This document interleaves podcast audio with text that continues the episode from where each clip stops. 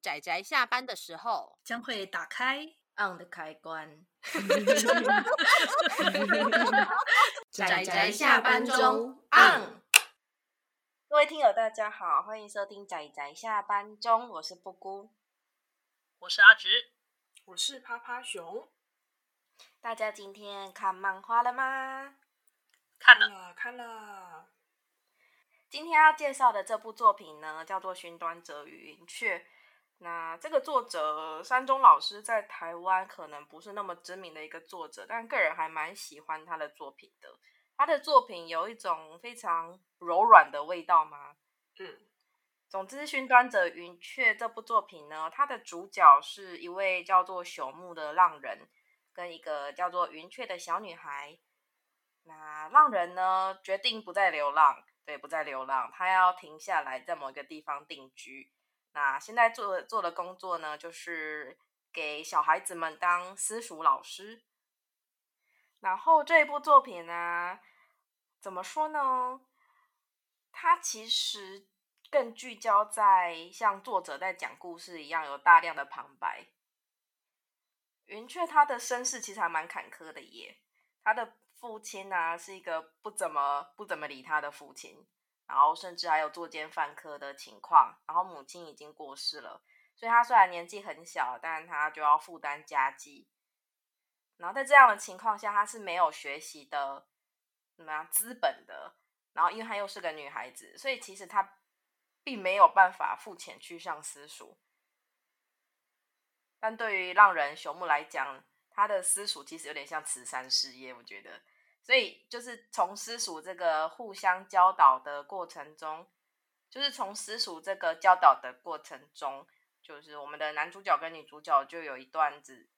怎么讲的缘分，开心。他就是女主角就是去了男主角所开的私塾上课这样子。对，我觉得应该说，因为女主角她的身世坎坷吧，就刚阿姑没有讲完，就是他的父亲的作奸犯科，然后到最后其实是我可以直接说吗？就是因为我记得介绍上面有讲，总而言之就是他老爸就是犯下了那种强盗杀人事件，然后老爸就被抓走了，然后之后云雀就算是有点半被收养的感觉吧。但是在这之前呢，我觉得他做的有一点让我不知道怎么说，就是他去陷害他老师这件事。可是因为作者对于小孩子对于云雀的心思的描写实在是太柔软，然后太怎么讲呢，动人了，所以真的不能去怪他。就是他是一个非常喜欢家人，然后希望爸爸，他做了很多事只希望爸爸回来看他一眼，但是他现在爸爸被怀疑是强盗杀人罪，他怎么讲呢，想要袒护他爸爸嘛，虽然他也不太清楚事情到底是怎么样，所以当有人问他的时候，他就推给了一个陌生人。对，那时候因为跟老师还不熟，还是陌生人。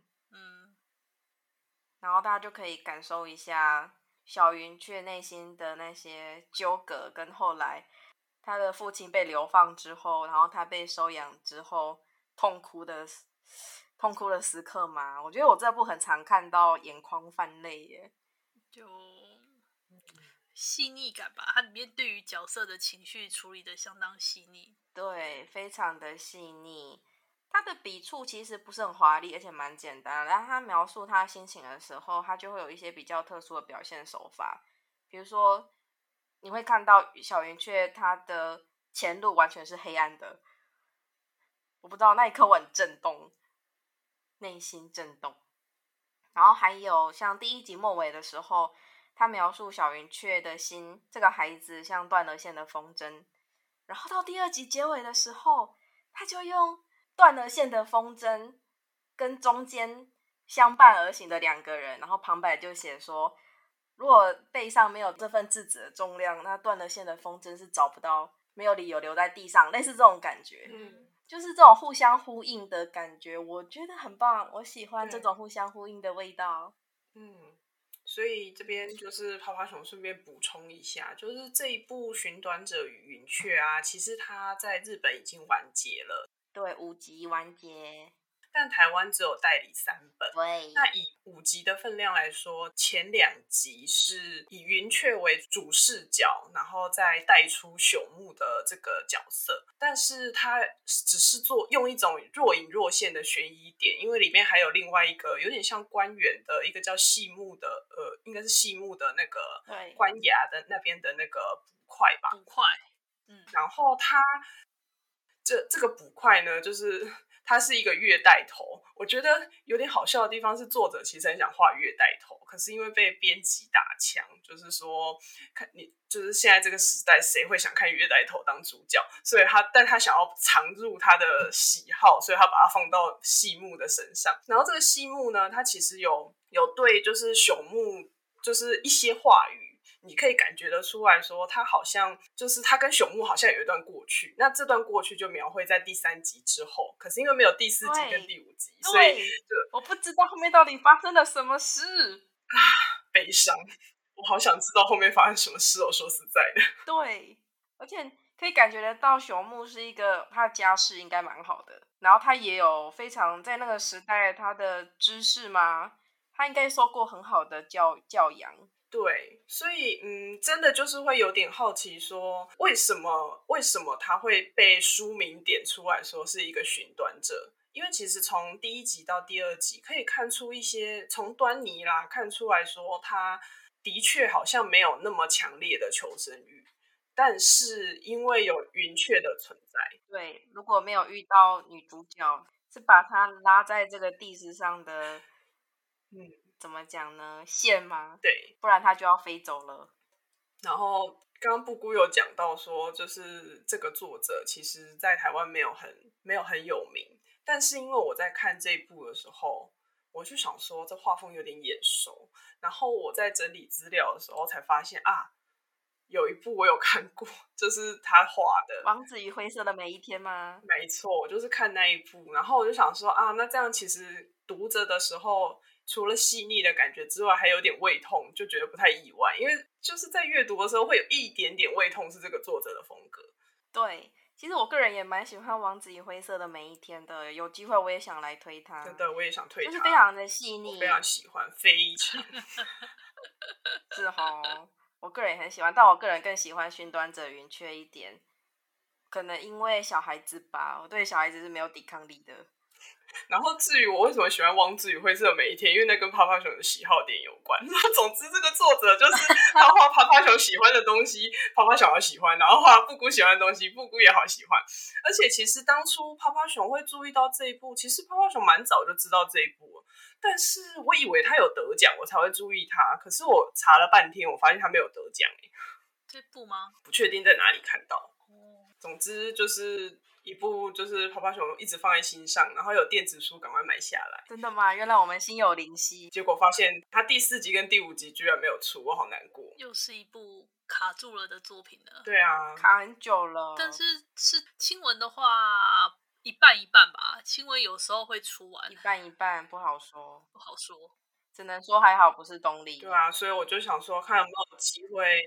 录成 podcast 的之后大家对这一部产生了一些印象，然后有一天就把它买下来，然后量够多的时候就会出后面。因为我还蛮喜欢它，所以我就做了一个研究，但是它出版的时候发现日本早就已经完结了，但是迟迟没有第4集。它出第3集的时候我就很压抑了。我记得这个作者他不是画 BL 比较有名吗？对，他是双栖，但是实际上王子与灰色的每一天的关系，所以我觉得他 BG 在台湾比较有名。哦，这样子啊。他的 BL 都是短篇，1集就完结了，或顶多2集3集，就是短的。原来如此。没有著名的长篇这样子，然后也是这种柔软又胃痛的感觉。我是先看到他的 BL， 注意到这个作者之后才追他，因为他属于那种不管他出什么我都想看一看，他的个人魅力吧，作者的个人魅力会让我想要看他全部的作品。然后我就看了《王子与灰色的每一天》，喜欢，然后喜欢哦，心会痛哎，这种心痛真是太棒了，但不是酸梅味的心痛哦，更正那种酸酸甜甜啾的一下的心痛，不过跟啪啪熊喜欢的心痛，然后那个寻短者的云雀我觉得更加的心痛，心痛度哦，对啊，因为其实泡泡熊那时候看王子与灰色每一天的时候就是的确会有心痛，但是泡泡熊在看寻短者与云雀的时候是会想哭的心痛，对，就是你会忍不住眼眶泛泪，对，我哭得好惨哦，我的眼泪像不值钱的一样但是因为这个作者的特性就像他只讲的，他其实是 BL 出身，然后在王子与灰色的每一天里面配角也有 BL 线，我在看寻短者云雀第3集的时候我觉得那个重点会不会偏移，我有点担忧，就是因为我们的刚刚有提到有一个蛮重要的配角就是那个捕快细木，我嗅到了不太一样的味道。你说 BL 吗？嗯，我知道布姑说的那个人，但是因为我看后记的意思，我觉得作者他在第4集跟第5集应该会拉回来，因为他原本第3集他想要画云雀，可是我记得他好像在里面说他连载的时候可能跟编辑在那个剧情的铺陈上面有出现了纠纷吗，他们两边其实是有挣扎的，然后最后他大幅改动了整个内容，所以才会变成说云雀在第3集没有出现，不然他原本想放，所以我觉得作者应该是没有打算放弃云雀是吗？太好了太好了，所以我觉得第4集是一定会出现，所以说为什么不赶快往下出啦，我好好奇后面了，我想要看到更多的云雀，拜托，对，我们今天就是来敲碗的，我跟布布来敲碗，云雀好可爱哦，云雀好可爱哦，加上他，我觉得他一开始像他只讲的，一开始其实是有点模糊的，因为他其实做了不好的事情，嗯，所以他也觉得自己是个坏小孩。可是就是因为这样的开头，我觉得让这个角色比较立体起来，他不是一个单纯的喜欢家人然后可怜的小女孩。没错，是，我觉得这种复杂感吧，一个角色的一个复杂感跟立体感相当的有趣，那种塑造起来，然后跟我们主角算是主角嘛，两个主角之间的相互的，这算救赎吗？对，救赎戏，就是相互救赎的这种感觉吧。嗯，我没有想太多，我没有多余的期待哦我没有说，我什么都没说，你为什么会有这种？但是说实在的，我还蛮有多余的期待耶。但因为我看到5集的话，我就没有多余的期待了。但是我觉得作者可能也很想吧，就有一些隐隐约约的地方很戳到我的点，比如说他们在建立老师与学生的关系的时候要喝一杯那叫类似什么啊，反正就是奉给老师的茶，然后要大家都穿得很正式，然后那个画面的表现方式呢就是一边是云雀，然后一边是朽木，然后中间的一个对话框说这是终身的缘分老师真会啊我懂的这一杯茶意义丰厚我不行，我不能再那个继续把这个主题歪掉了。不过其实稍微提到一点点剧情好，就其实在第2集的后面，就是他作者有用一个呈现手法，他其实是以社会价值观来说云雀他的选择是正常的，可是就是我就很在意就是朽木的身世，因为他到底为什么会这么的纠结，然后就算是世俗价值观是这样好了，他还是拼命的冲过去，他决定要把云雀算是用抢的抢回来，可是他抢人的那个理由说实在我觉得不是很能说服我，但是算了，反正我觉得那个另外一个那个算是坏人角色的那个人就这样默默的放手，我也觉得也是蛮好的，这个好坏人，我觉得那个坏人我看他的关老师给他刻画，他可能也不是个真正的坏人，就是不知道后面会不会还有他的出现，对啊，总之算是一个应该说他打算把他卖到花街啦，是一个算是作者人头买卖的一个非常灰色地带交易的人，虽然他有正当的名目，但我不觉得这个也是个从头到尾的坏人应该说是剧情需要的一个反派，但他本身人应该不坏，然后我们的男主角朽木他其实他把云雀抢救回来的理由，我个人还蛮喜欢的，有一些罪不需要小孩来承担的。哦，对。当然我觉得只是谈到说我会让你学习，我不会让你从那个私塾毕业，这个当然会觉得有点牵强，但这只是一个借口。对应该是有一种就是你是小孩我要保护你的这种更加单纯的情感吧，我其实个人还蛮喜欢。可是我觉得虽然说是单纯的情感，但我觉得朽木在这之上就强加了就是你说的那个风筝线，他需要这份质子的重量，不然他活不下去。哇，心痛，我超喜欢，我那边真的超喜欢的。第一集跟第二集，单看第一集真的还好，但看到一集跟二集互相呼应的时候，我真的整个被戳到。就是在一集的时候，他就说这个孩子是断了线的风筝，这孩子的灵魂是断了线的风筝，你觉得很正常啊，很正常，就是一个描述而已。但他到第二集的时候，开始用风筝线来比喻朽木的时候，你就可以感受到那个呼应的感觉，超棒。要是没有云雀的重量，朽木就没有办法跟这个世界有所连接。反正大家一定要看一二集，我觉得那如果出三集，一二集一定要看，对，第三集我不强求第三集没有云雀你干嘛这样，好好笑原来是个云雀推呢没错没错，我也是所以那时候我兴冲冲买了第三集，发现第三集没有云雀的时候有点微掉哇哇瞬间对于那个浪人的身世不感兴趣了起来对不起，我太任性了。不会不会。那其实我们今天拉里拉杂就是也讲了蛮多的，就总而言之呢，就是这部就是布谷跟趴趴熊大推、相当优秀的一部作品啦，整体表现。我还以为是我自己对他的喜好耶，原来趴趴熊也很喜欢，真是太好了。没有，你要记得我们两个之前都很喜欢王子与灰色的每一天，我那时候就想说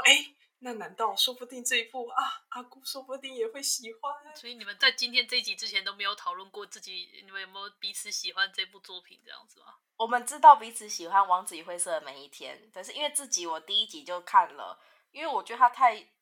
对于我个人来说，它是我私心喜欢的作品，我不会期待有人就是跟我共鸣。对，因为这太我私心了，我太私心了，对不起说到这一点，其实它第一集出的时候，因为它封面图那个看起来就很胃痛，然后我就想说我应该会喜欢。可是因为那个小女孩一直在哭，看起来好难过，我就想说我一定要放到一个就是适合的时机，然后一口气把它看一看这样，然后就放到了现在我看到封面就很开心了，就是一个买了，对不起，果然小萝莉真是可爱，买了有电子书，对，我两个都有买很好。好，那我们今天应该差不多就到这边。是，对，很有趣的一部作品，在描述感情上非常非常的细腻跟柔软。那画面上的话是走比较可爱的风格吗？应该是个人风格比较强烈吧。然后在描述里面的剧情的时候，会插入旁白的那一种，作者旁边插入他的自己的旁白。但我觉得那个旁白简直是画龙点睛，所以我个人觉得蛮喜欢的。有一些旁白根本是在剧透吐槽了。对啊，我真的很不喜欢那个旁白说但是他们会遇到就是未来会有更加的苦难，我真的有够讨厌这种旁白的这部旁白画龙点睛啊，大家可以看一看。总之我觉得前两集非常的精彩，是三四五不知道，第三集因为云雀没有出现，然后四五集台湾还没有代理，我非常的期待后续到底会发生什么事情。就只能期待青文出版社会好好的把后续出完，拜托拜托，离第三集已经很久了。然后大家如果愿意捧场一下，让这个销售量有提高，说不定有机会拜托，我要看到更多的云雀我们都在劝别人买书啊，其实充满了私心下单。好，那我们今天的推荐关于寻短者与云雀就差不多到这里，谢谢大家的收听，那我们就下次再见了，拜拜拜拜。上班工作啦，我不要工作，下班了，回去工作咯。